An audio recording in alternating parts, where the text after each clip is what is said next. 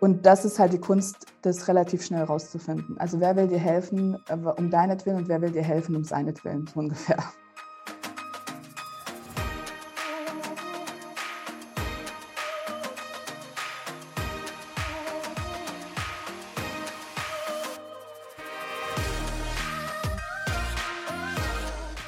Hallo, es ist schön, dass du bei einer neuen Folge deines Podcasts Potenzialfrei stark mit Leserechtschreibschwäche und Rechenschwäche dabei bist. Heute habe ich Maria, eine wundervolle Gesprächspartnerin, zu Gast. Sie nimmt uns mit und lässt uns an ihrer Geschichte teilhaben. Maria und ich haben uns im Vorgespräch schon so vertieft und verquatscht, dass wir fast vergessen haben, die Aufnahme zu starten, damit auch ihr an ihren tollen Gedanken teilhaben könnt.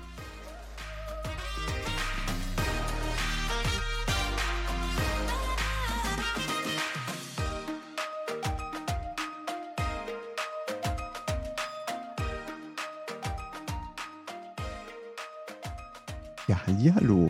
Und heute ist Maria da. Wir haben uns jetzt eben im Vorgespräch schon fast verquatscht und springen jetzt mal rein in unser aufgezeichnetes Gespräch. Maria, es ist wunderschön, dass du da bist.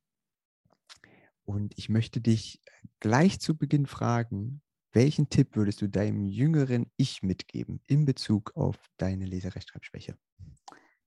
Ich, ähm, durch die Erfahrung, die ich tatsächlich in den letzten Jahren äh, gesammelt habe, ist, glaube ich, einfach dieser Tipp, nicht von jedem Kritik annehmen, weil es unterschiedliche Kritikarten gibt. Die einen versuchen dir zu helfen und die anderen äh, profilieren sich dadurch selbst und versuchen sich dann selbst so ein besseres Gefühl dazu zu geben.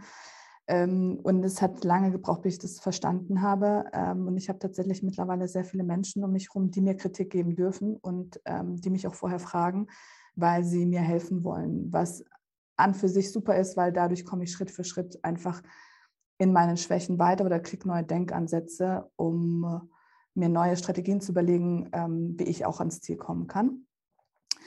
Und ähm, sich nicht niemals vergleichen. Also das mhm. funktioniert einfach nicht.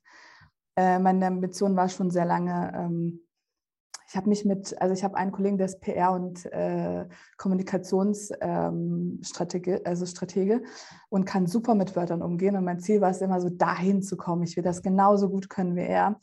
Äh, bis ich dann ein bisschen was ähm, über meine Schwäche gelesen habe und festgestellt habe, okay, vielleicht kann ich zwar ihn ans Ansporn nehmen, aber niemals ähm, äh, versuchen, besser zu sein oder, also wie soll ich es erklären, ähm, ihn als Inspiration zu nehmen, aber meinen eigenen Weg zu finden, ähm, weil der Weg, den er hat, das ist nicht meiner, weil ich einfach andere Stärken habe.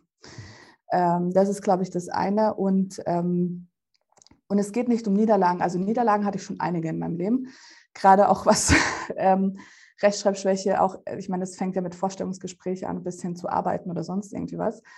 Ähm, Niederlagen sind dazu da, daraus lernt man und ähm, man wird stärker in dem, was man hat. Und das Ziel ist der Weg. Also, nee, der Weg ist das Ziel, so rum. Und ähm, das hat mir dann geholfen, auch in vielerlei Hinsicht ähm, auch gnädiger mit mir selbst umzugehen. genau. Das klingt schon richtig gut. Ähm, bevor wir einsteigen in mhm. deinen Werdegang, willst du uns verraten, was du gerade tust? Ähm, ich arbeite bei einer IT-Firma ähm, seit einem Jahr in Beratung. Also ich bin seit drei Jahren in dieser Firma. Vorher habe ich im PR-Kommunikation-Bereich gearbeitet, ja, Kommunikation. Aber ich wurde ja auch nicht als Lektor eingestellt, sondern hatte andere Aufgabenbereiche.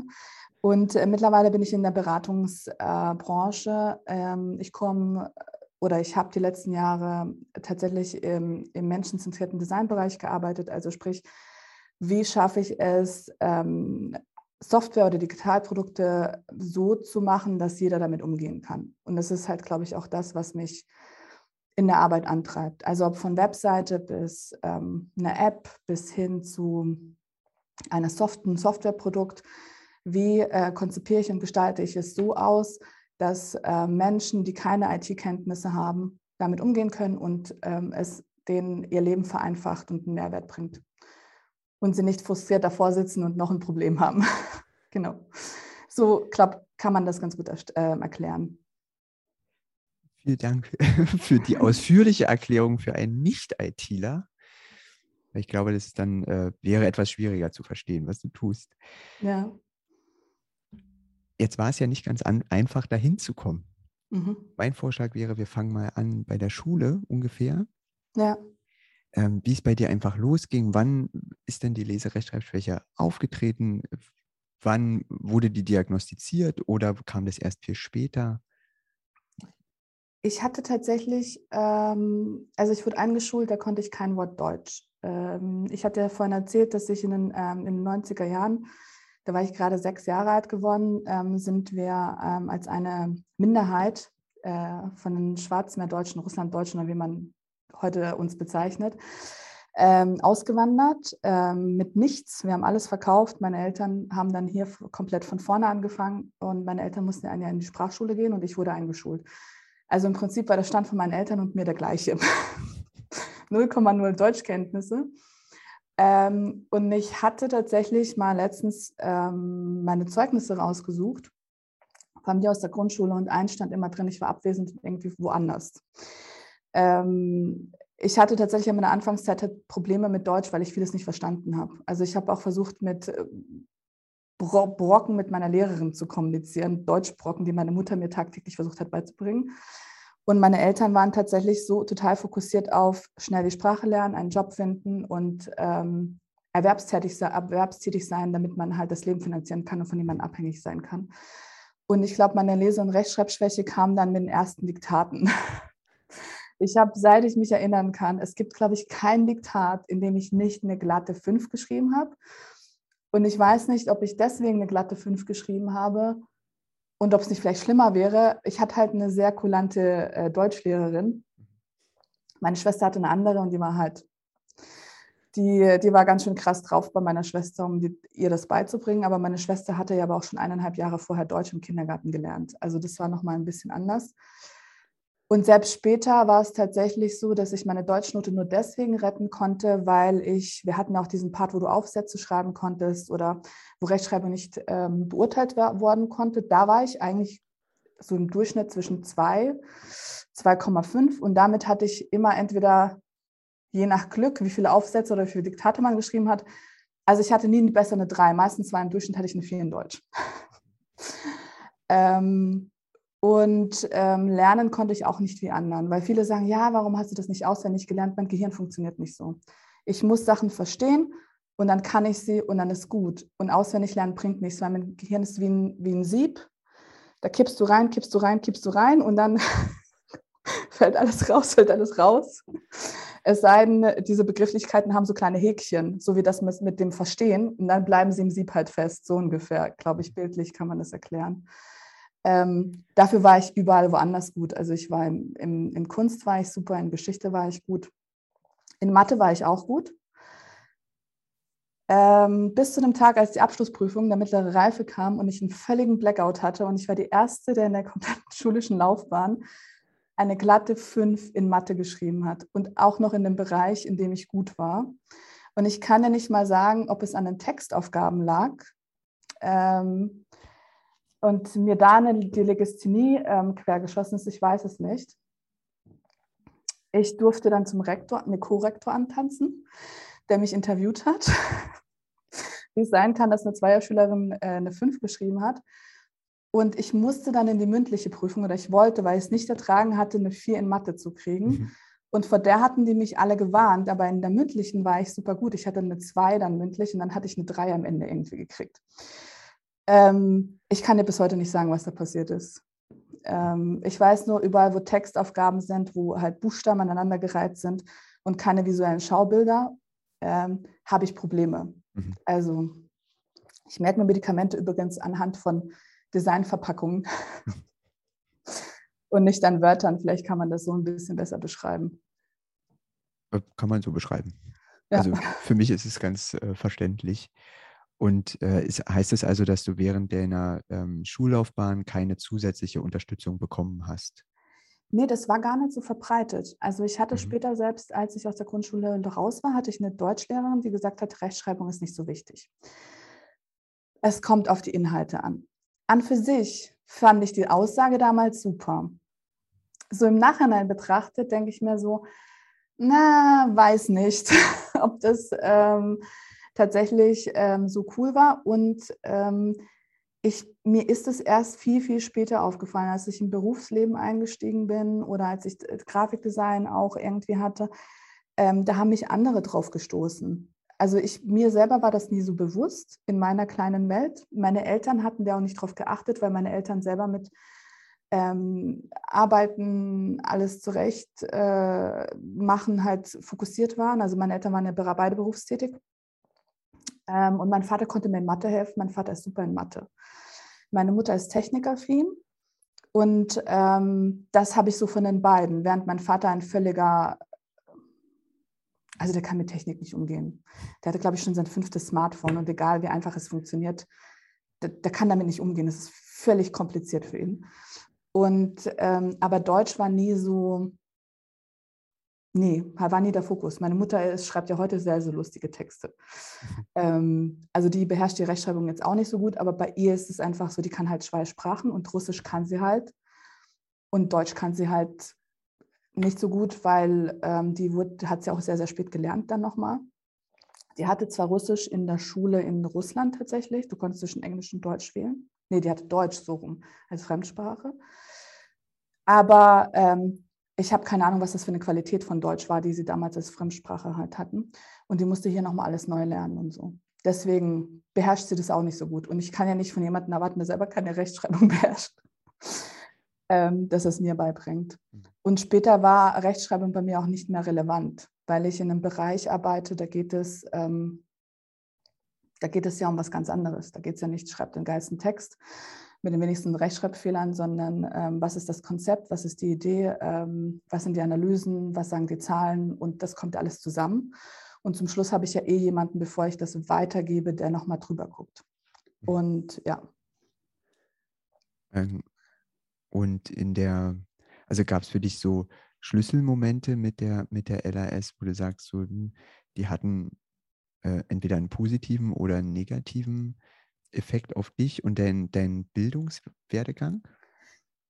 Es gab ähm, ein paar negative Sachen, die mir aber so zuerst nicht bewusst waren. Ich hatte, als ich meine ersten Bewerbung geschrieben habe, habe ich sie halt geschrieben. ich habe nie jemand, also ich habe in den ersten Bewerbungsphasen nie jemanden drüber gucken lassen, weil ich gedacht habe, naja, ich habe halt Abschluss, ich habe mittlere Reife, ähm, so. Ich hatte glaube ich, einige Absagen ähm, bei Unternehmen, die sehr, sehr einen anderen Fokus hatten als andere, drücken wir es mal diplomatisch aus, ähm, die mich anhand meiner äh, Bewerbung rausgekickt haben, weil denen da zu viele Rechtschreibfehler drin waren und falsche Kommasetzungen. Und ich hatte das durch Zufall mitbekommen, weil eine Freundin gemeint hatte, wie du hast schon eine Absage, du bist doch, du bist doch eigentlich ganz gut in dem, was du machst. Ich so, ja, ich weiß nicht. ja, lass uns doch mal deine Bewerbung angucken. Und dann hat sie sich das so durchgeguckt und meinte so, okay, ich weiß, an was es liegt. so, und das war der erste Moment, ähm, den ich so hatte. Und sie ist ja jemand, ähm, der ziemlich gut in, in, in Englisch und in Deutsch in der Sprache ist. Ähm, sie ist auch jemand, den würdest du, wenn du sie Englisch sprechen hören, würdest niemals darauf kommen, dass sie Deutsche ist. Also du hörst es ihr einfach nicht an. Und ähm, sie hatte mich dann auf die Rechtschreibfehler hingewiesen und hatte dann für mich korrigiert und hatte mir auch gesagt, guck mal, das ist zu kompliziert, da kommt ein Komma hin. Wenn du ein und oder oder hast, brauchst du kein Komma, so ungefähr, so Grundsachen. Ähm, oder wann benutze ich ihn und ihn? Also wann mache ich ein H dazwischen und wann mache ich kein H dazwischen? Sowas zum Beispiel. Oder bei alles, was mit ähm, Herzlichkeit, also mit Kite ähm, und dann mit CH oder so, also das wird groß geschrieben. Also die Grundbegrifflichkeiten, das hat mir, sie hat es mir aber so erklärt, dass mein Gehirn das verknüpfen konnte. Und, ähm, und dann hatte sie einen Satz losgelassen, und das ist eine meiner besten Freundinnen, muss ich jetzt dazu sagen, die sagte zu mir, wenn man dich nicht kennt und noch nie mit dir gesprochen hat und nur anhand deines Textes ausgeht, würde man gar nicht feststellen, wie schlau du bist. Und das hat mich halt getroffen und auf der anderen Seite, also nicht mal negativ, weil ich sauer auf sie war, sondern weil ich gedacht habe, okay, wenn sie schon so denkt, wie viele Schubladen gibt es da draußen, wo Menschen ähm, andere anhand der Anordnung von Buchstaben in diese Schubladen stecken, um zu sagen, okay, jemand, der die deutsche Rechtschreibung nicht beherrscht, ist nicht schlau genug. Und ähm, nach dem ähm, Moment war das für mich so, okay, ich muss da noch mehr hinterher sein. Also ich kann keine Bücher lesen, aber ich lese super gerne Fachartikel. Das ist ja schon mal viel wert. Also lese ich halt Fachartikel und versuche anhand dieser Fachartikel mir die Grundsätze, die mir fehlen, einfach zu holen, weil das interessiert mich halt. Ähm, und dadurch hatte ich dann tatsächlich immer mehr, desto mehr ich versucht habe, Sachen zu lesen, die mich interessieren, wurden auch meine Rechtschreibschwäche ähm, besser. Ich sage nicht, dass ich es perfekt kann. Und ich sage auch nicht, wenn ich nervös bin oder emotional getriggert, das merke ich dann selber. da passieren die meisten Fehler. Ähm, und was mir auch aufgefallen ist, und ich glaube, das passiert aber nicht nur mir, sobald du ein Handy nimmst und anfängst, Nachrichten zu tippen, siehst du oft viele Sachen nicht. Und das hat nicht mit, nichts mit RLS zu tun, sondern wenn desto länger der Text, desto mehr Potenzial für Rechtschreibfehler und dann kommt ja noch die Rechtschreibkorrektur. Das ist nämlich auch nochmal so ein Gebiet, wo ich überlege, wie kann man das einfach lösen, ähm, dass Menschen wie mir oder anderen es hilft, anhand von Kommunikation über ein Smartphone die Regeln trotzdem einhalten zu können. Weil der Text ist ja so klein und du musst ja versuchen, das Beste inhaltlich zu verpacken. Ja, also ja, definitiv. Also ich höre das auch ab und zu, dass dann, ja, da gibt es ja die Rechtschreibkontrolle und dann ähm, muss man das ja gar nicht mehr lernen, wie das geschrieben wird. Ja, aber wenn ich eine Auswahl habe von vier Wörtern, die jedes Mal wirklich was anderes sagen mhm. und es ändern sich nur leicht Buchstaben, wenn ich die Regeln nicht kann, die Grundregeln nicht kann, ja. hilft mir auch diese Rechtschreibkontrolle nicht. Das ist aber auch das, was du ansprichst. Das hatte ich jetzt auch öfters, zum Beispiel auch auf LinkedIn ge ähm, gelesen, wo manche das da rausgehauen haben. Weißt du, wie oft ich meine Texte früher durch Word durchgehauen habe? Und Word zum Teil gar keine Beispiele gefunden hat. Und dann habe ich nachgegoogelt und habe festgestellt, okay, das Wort gibt es, ich habe es sogar richtig geschrieben, nur Word findet es nicht, mhm. so ungefähr. Oder ähm, Word Sachen unterstrichen hat, ähm, die so nicht korrekt, also nicht so gestimmt haben. Ich weiß nicht, ob ich vielleicht noch irgendein Add-on brauche oder noch mal ein Update zu, mein, zu meiner Word-Rechtschreib. Aber man kann sich auch auf die Technologie nicht einfach verlassen. Mhm. Ich hatte vor sieben oder acht Monaten tatsächlich einen Tipp von einer Kollegin bekommen. Ich benutze übrigens jetzt den Duden Mentor, weil das erste, das erste Tool ist, was tatsächlich ähm, auch Wörter erkennt, die Wörter nicht erkennt. Ähm, und das fand ich ganz charmant, weil sie hatte nämlich gemeint, sie hat ja das gleiche Problem, weil sie auch keine Muttersprachlerin ist. Und die hat nämlich das gefunden und also man gibt sich Tipps unter Betroffenen, äh, wie man ähm, trotzdem es einigermaßen den Kampf gegen die Buchstaben gewinnt oder versucht zu gewinnen. Ähm, wenn, wenn wir zurückgehen zu, zu deiner mhm. Schulzeit, also du hast den Realschulabschluss geschafft. Ja. Wie ist es denn dann weitergegangen? Als du dann die, die Geschichte, die du uns erzählt hast zu den Bewerbungen, mhm. ähm, ist das schon passiert dann, als du versucht hast, einen Ausbildungsplatz zu bekommen oder erst mhm. später, äh, um dann einen Job zu haben? Nee. Ähm, ich hatte nach der Realschule hatte ich nochmal ähm, angefangen, eine, Ausbild eine schulische Ausbildung zu, Gott, wie hieß denn das? Ging auch um IT- und Softwareadministration, weil Rechner mir schon immer lagen oder Technologie. Mhm. Mein eigentliches, ähm, ich wollte immer Grafikdesign machen. Ich wollte immer Design machen, schon immer. Ähm, meine Mom und ich haben, ähm, sind haben eine Zeichenbegabung, was aber nicht heißt, dass es dafür qualifiziert später für einen Job. Das habe ich auch später mal gelernt. Ähm, und ich, es gab ähm, tatsächlich in Stuttgart und in Karlsruhe, in Karlsruhe war das Pardon, die ähm, CHS in Karlsruhe, das ist eine ähm, Schule mit lauter ehemaligen äh, Menschen, die in Agenturen gearbeitet haben. Also die sind Lehrer mittlerweile heute und die ähm, bilden quasi staatlich geprüfte Grafikdesigner aus. Und in Stuttgart ist das Pardon damals die HDM gewesen. HDM, HDMI, glaube ich, gewesen. Ich, ungefähr so. Auch so. Und ich hatte dann durch eine Begabtenprüfung, weil das ist dann in dem Moment, also du, sie haben alles zugelassen, was ab mindestens mittlere Reife hat und Abitur, klar. Und ich musste eine Begabtenprüfung machen. Das heißt, ich musste eine Mappe machen mit 20 Arbeiten und die waren alle visuell. Und bin da halt ähm, dahin. Es gab zwei Tage Prüfung. Auf einmal saß ich in einem Raum mit 60 anderen Leuten, die das gleiche konnten wie ich. Vorher war es ja eher so.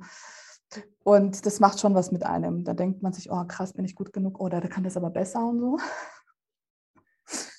ähm, und ich habe es tatsächlich geschafft. Also die haben, glaube ich, 240 Bewerbungen gehabt und hatten 24 Plätze frei. Und dadurch hatte ich einen Beruf auf einmal erlernt, der sonst eigentlich nur durch Studium und Abitur äh, möglich war.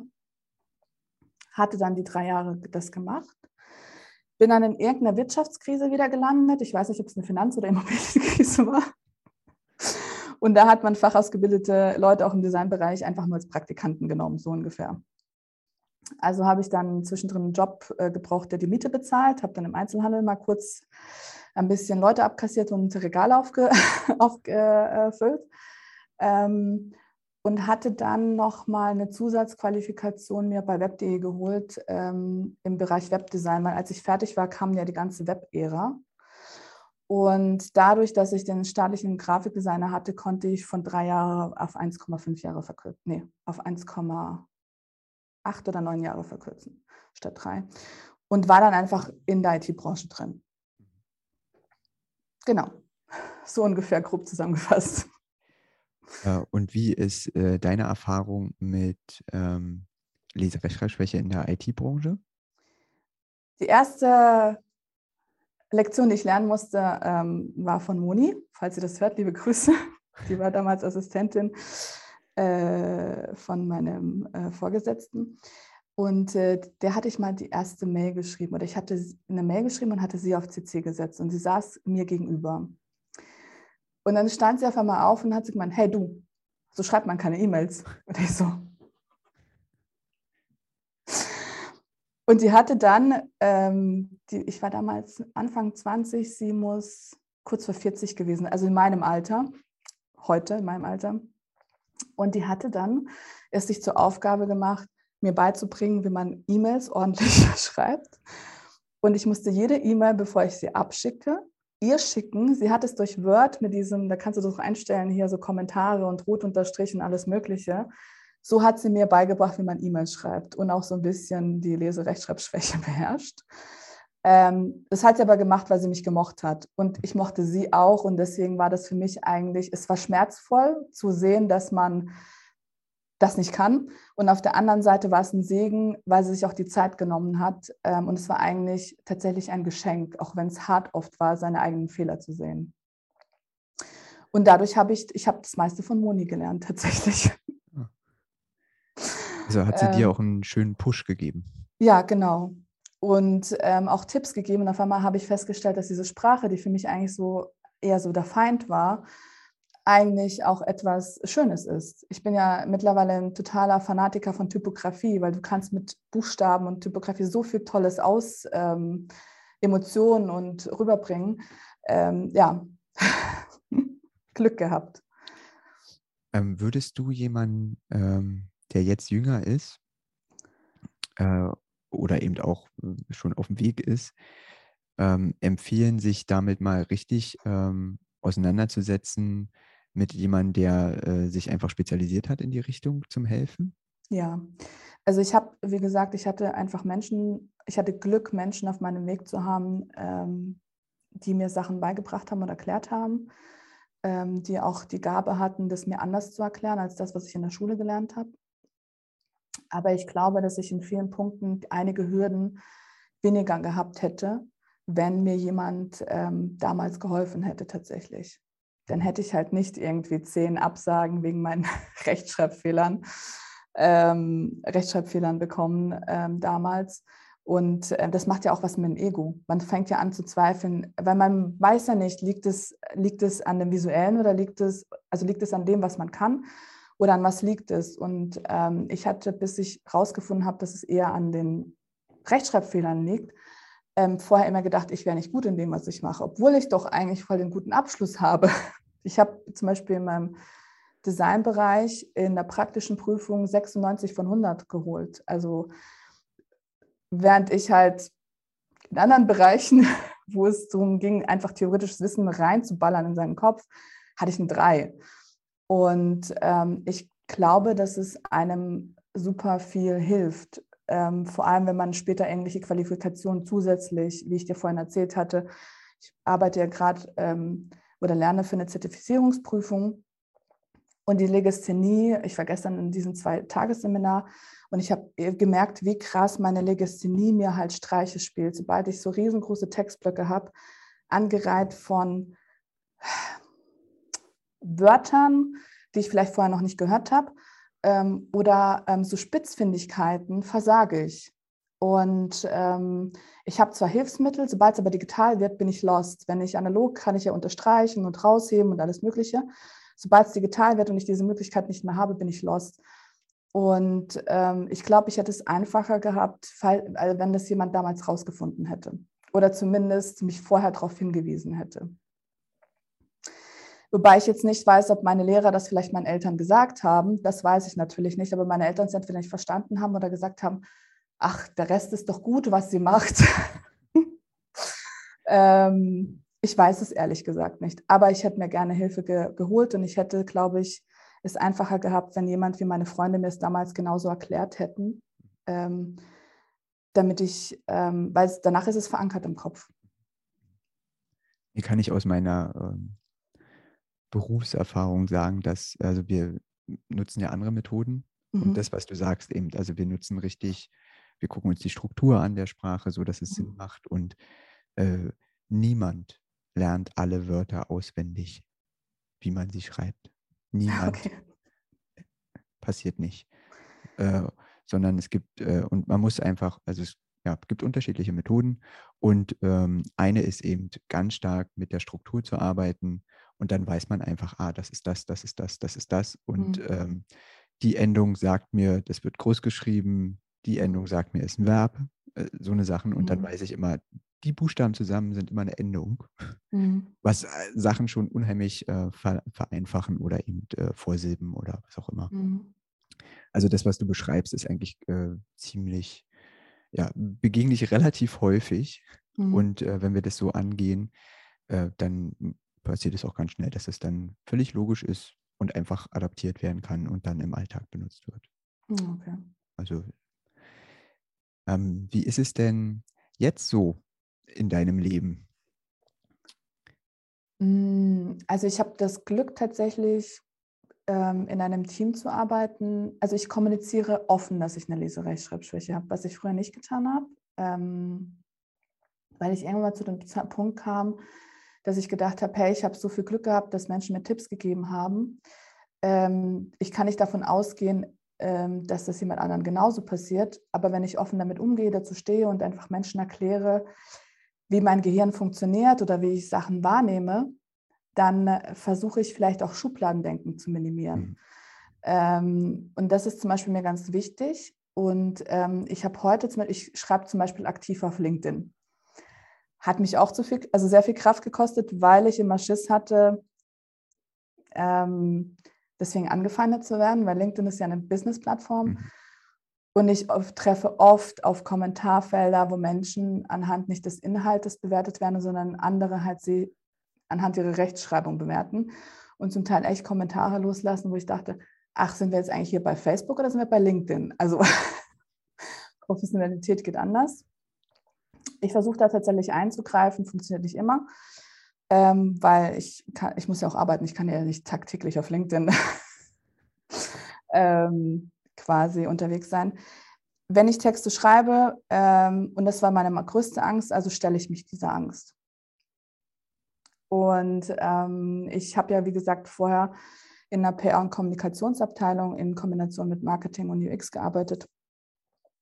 Also das, was ich quasi mache, ist UX-UI-Design. Ich habe es vorher nur einfach erklärt. Ähm, und meine Kollegen sind super. Ähm, und jeder hilft mir. Also sobald ich irgendwie einen Satz loslasse, korrigieren sie mich und ich lerne was draus. Wenn ich was veröffentlichen will, schicke ich es jemanden und sage von vornherein, bitte lest dir das durch, hilf mir bei der Rechtschreibung und bei der Grammatik, aber bitte verändere diesen Text nicht. Weil ich möchte so viel Authentizität rüberbringen, wie es geht. Und meine Sprache ist nun mal einfach. Und meine Sprache ist nicht gespickt von Basswörtern und ähm, ausgeschmückten Wörtern, damit es sich voll super liest, äh, weil das bin nicht ich. Und das Niveau muss ich ja irgendwann mal einhalten. Das kann ich aber nicht, weil es nicht ich bin. Mhm. Und das funktioniert ganz gut. Und ähm, ich kriege manchmal Input, manchmal sagen sie, hey, cooler Text, da fehlt ein Komma, da fehlt ein ähm, Punkt, das müsstest du da groß schreiben und der Satz ist zu kompliziert. Das kannst du auch in zwei Sätzen lösen. Ähm, und dann veröffentliche ich es ich mache Grafiken sehe den Rechtschreibfehler nicht und veröffentliche es und Mhm. schreibe den Text dazu. Und das ist so der Moment, ich merke es dann drei Stunden später und dann will ich es eigentlich löschen, weil da ist ein Fehler drin. Und dann sage ich, nein, das bleibt jetzt so, das bin ich, das kann ich nicht ändern und dann ist halt da ein Fehler drin. Dann muss halt jemand mal drüber gucken, also nicht drüber gucken, sondern drüber, ähm, wie sagt man ignorieren, sondern eigentlich die Message verstehen, dann ist halt da ein Fehler drin. Ähm, aber ich habe mir tatsächlich so ein, so ein Netzwerk zusammengebaut, ähm, wo ich tatsächlich einfach, bevor ich was veröffentliche, jemand habe, hab, der halt drüber guckt oder ich nutze den, wie vorhin erwähnt, den Duden Mentor. Ähm, bei englischen Texten haue ich es nochmal durch DeepL durch. Hm. Da merke ich spätestens, dass mein Satz, mein deutscher Satz zu kompliziert war, weil es DeepL es nicht übersetzen kann. Also setze ich mich nochmal hin und überlege, wie kann ich es im Englischen nochmal vereinfacht darstellen. Ähm, und das ist am Ende des Tages super viel wert, wenn du Menschen hast, die dich unterstützen und dir Sachen erklären. Und nur diese Menschen, von denen nehme ich Kritik an und Ratschläge, von sonst niemanden mehr. Weil es gibt, wie vorhin erwähnt, auch Menschen, die fühlen sich total super, wenn sie dir jedes Mal jeden deinen Fehler ähm, so unterreiben können, so ungefähr. Und das ist halt die Kunst, das relativ schnell rauszufinden. Also wer will dir helfen äh, um deinetwillen und wer will dir helfen um seinetwillen, so ungefähr. Mhm. Äh, Was mir gerade auffällt während unseres Gesprächs, es gibt ja auch den Glaubenssatz, dass Menschen mit einer Leserechtschreibschwäche keine, also nur eine Sprache sprechen können. Jetzt fällt mir auf, im Nebensatz sagst du ja, eigentlich, bis ich sechs war, sprach ich gar kein Deutsch. Das heißt, du sprichst mindestens noch eine Sprache, dann sprichst du Deutsch und dann hast du jetzt gerade gesprochen über, ja, und in Englisch mache ich das so. Wie viele Sprachen sprichst du? Deutsch, Englisch und Russisch. Super. Also Deutsch, Englisch kann ich ähm, sprechen und schreiben. Russisch ähm, kann ich tatsächlich nur sprechen, verstehen. Ähm, weil zu dem Zeitpunkt, wo ich in Deutschland eingeschult worden wäre, hätte ich auch in Russland eingeschult werden sollen. Ähm, und Russisch vergesse ich trotzdem ähm, nicht zu verlernen. Also ich höre mir ganz viele Lieder an, tatsächlich, um die Sprache wieder ähm, hervorzuholen. Und das Witzige daran ist, mir hat mein Russe gesagt, ich habe, er hat gemeint, viele äh, Menschen, die russischsprachig sind und hier leben, die haben ähm, eine, äh, die haben im Deutschen einen russischen Akzent und hat sich kaputt gelacht, weil bei mir ist es genau umgekehrt. Ich habe einen deutschen Akzent, wenn ich Russisch spreche. Ähm so ist es halt.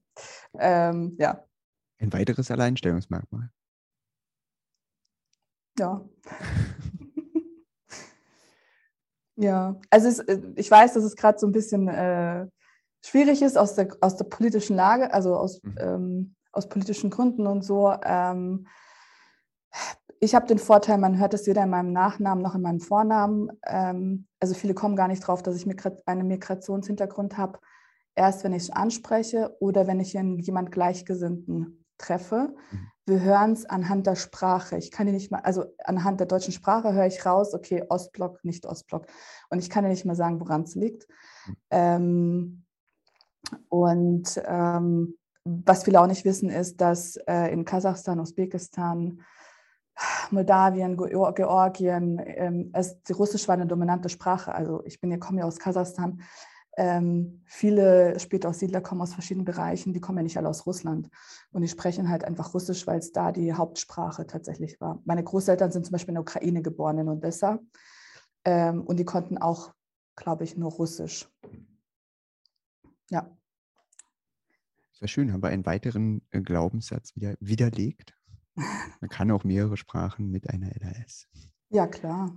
Mhm. Ja, ja. Ich finde Englisch tatsächlich einfacher als Deutsch. Wobei meine Mutter gesagt hat, ähm, sei froh, dass du nie Russisch gelernt hast, weil Russisch ist von der Grammatik und von der Struktur viel, viel, noch viel, viel schwieriger als Deutsch. Und dann dachte ich so, was? Es gibt auch Sprachen, die viele. dann kam jemand mit, ich glaube, mit Chinesisch an. Und dann dachte ich, ah, okay, stimmt. Ähm, äh, ja. Genau. Nachdem wir so viel gesprochen haben, hätte ich eigentlich nur noch eine abschließende Frage an dich. Mhm. Und zwar, ähm, welches Lebensmotto begleitet dich denn? Mm, das Motto, ich habe nachher raus recherchiert, woher ich das eigentlich habe, aber das, wenn ich es jetzt sage, lachen sich wahrscheinlich die meisten kaputt. Ich hatte früher Xena, die Kriegerprinzessin, ganz gerne geguckt, als ich klein war. Und ähm, ich hatte mir einen Satz, der kam in, diese, in einer Szene vor, da hieß es, andere besiegen ist Macht ausüben. Ne? Wer sich selbst besiegt, äh, ist auf den, richtig, auf den richtigen Weg. Und ich fand es so prägnant, dass ich mir das früher immer auf jeden ähm, Ordner, also meine mhm. Ordner, wo meine ganzen Sachen drin waren für die Schule, die waren ja alle voll mit Illustrationen und Buchstaben. Und diesen Satz hatte ich mir irgendwann mal angefangen, auf jeden Ordner drauf zu schreiben, ähm, weil da so viel Wahrheit drin steht. Ähm, wenn man halt versucht, so wie ich am Anfang, ähm, besser zu sein als jemand anders, dann steht man sich eigentlich im Weg, weil man eigentlich ähm, nicht merkt, dass vielleicht der Weg, den der andere gegangen ist, nicht dein Weg ist. Und in dem Moment, wo du selber deine eigenen Hürden anfängst ähm, anzupacken ähm, und sich selbst besiegst, hast du ein viel entspannteres und ähm, schöneres Leben, weil du dann auf einen anderen Weg zum Ziel kommst. Und aus dem, was ich ähm, gelernt habe, weil ich andere Wege genommen habe, das spielt alles in, äh, in meine heutige Arbeitswelt mit ein, so wie ich arbeite, so wie ich kommuniziere, so wie ich versuche, anderen Menschen äh, oder anderen Kollegen äh, zu erklären, hey, aber es gibt Menschen, die können das, das und das nicht und die müssen wir auch berücksichtigen. Und ich recherchiere mehr. Ich prüfe vier oder dreimal, dreimal oder viermal meine Quellen, weil ich will, ähm, da, also ich möchte keine falschen Informationen ähm, verbreiten anhand dessen, dass mein Gehirn halt manchmal mir Streiche spielt. Ähm, und wenn ich Vorträge halte, möchte ich, dass es einen Mehrwert gibt, dass jeder, der da nach Hause geht, etwas mit nach Hause nimmt, weil ich fand es so schlimm, immer bei Vorträgen zu sitzen, ähm, wo halt nur leere Luft rausgehauen worden ist mit ein paar schönen PowerPoint-Folien, um es mal so ähm, wiederzugeben. Ja, es ist halt immer wieder ein Kampf gegen sich selbst. Und äh, auch ich bin nicht davor gefeit, Fehler zu machen oder Menschen in Schubladen zu stecken. Das, da erwische ich mich auch immer ganz ähm, gerne selbst dabei. Und das Wort Accessibility ist halt ein Thema, ähm, was mir halt am Herzen liegt, ähm, weil ich glaube, es gibt viel, viel mehr Menschen mit Beeinträchtigungen. Es gibt ja die Beeinträchtigungen, mit denen du aufwächst mit denen du geboren bist. Und es gibt auch Beeinträchtigungen, die du im Alltag hast, die jeder von uns hat. Anhand von Sonneneinstellungen auf dem Bildschirm und der Buchstabenkontrast ist halt schlecht, weil der Designer halt gelb auf weiß, weiße Schrift auf gelbem Hintergrund gewählt hat, weil es ästhetisch fand. Ähm, oder spätestens, wenn du alt bist, wenn du schlechter hörst oder schlechter siehst. Also zu sagen, ähm, ich weiß gar nicht, was diese Leute wollen, weil ich habe das Problem ja nicht. Mhm. Spätestens, wenn du älter wirst, wirst du sehen, hast du ein Problem. Und dann wäre es halt cool, dass äh, jemand wie ich oder jemand, der in meiner Branche arbeitet, vielleicht schon vorher Lösungen anbietet, damit es egal ist, ob nach deinem Alter oder nach irgendeiner angeborenen oder hinzugekommenen Einschränkung in deinem Leben, dass ähm, das, was du nutzt, dir eine Hilfe ist und nicht eine Krücke für dich quasi ist. Genau. Dann danke ich dir für dieses wirklich wundertolle, äh, schöne Gespräch. Ähm, es war total äh, spannend, ähm, einfach mit eintauchen zu dürfen in deinen Lebensweg, einen kleinen Moment. Sehr gerne. Ähm, eins möchte ich, glaube ich, noch sagen. Ähm, ich ich glaube, ähm, dass derjenige oder diejenige, der das vielleicht liest oder hört, ähm, ich glaube, das Wichtigste ist, sich nicht unterkriegen zu lassen und einige Sachen nicht so sehr an sich ranlassen, weil das tut einen nur einschränken. Mhm. Und eigentlich, also ich, ich werde ja auch Mutter im Juni, das kann ich jetzt sagen. Man sieht nur meinen Bauch hier nicht, weil guter Ausschnitt. Ja. Ähm, ich glaube, dass ich dadurch, dass ich selber weiß, wie es ist, mit dieser Schwäche zu arbeiten, ich habe ja keine Ahnung, was für Attributen mein Kind quasi hat oder mein Sohn in dem Fall, ähm, dass ich glaube, dass ich da dann mehr drauf achte. Und ähm, ich, meine Eltern haben keinen Fehler gemacht. Sie wussten es einfach nur nicht besser. Es ist einfach so. Und ähm, man sollte, glaube ich, immer so ein bisschen gnädiger mit sich selbst sein und mit anderen. Und dafür können die Leute, also die können diese Menschen halt andere Sachen, mhm. die auch super sinnvoll und wertvoll für die Gesellschaft sind. Dann genau. vielen, vielen Dank. Sehr gerne. Wenn du noch weiter so inspirierende und motivierende Menschen kennenlernen willst, die mit einer Leserechtschreibschwäche ihren Weg in ein selbstbestimmtes Leben gegangen sind, dann denk dran, jetzt fix auf Abonnieren oder Folgen in deiner Podcast-App klicken. Und dann hören wir uns wieder in der nächsten Folge.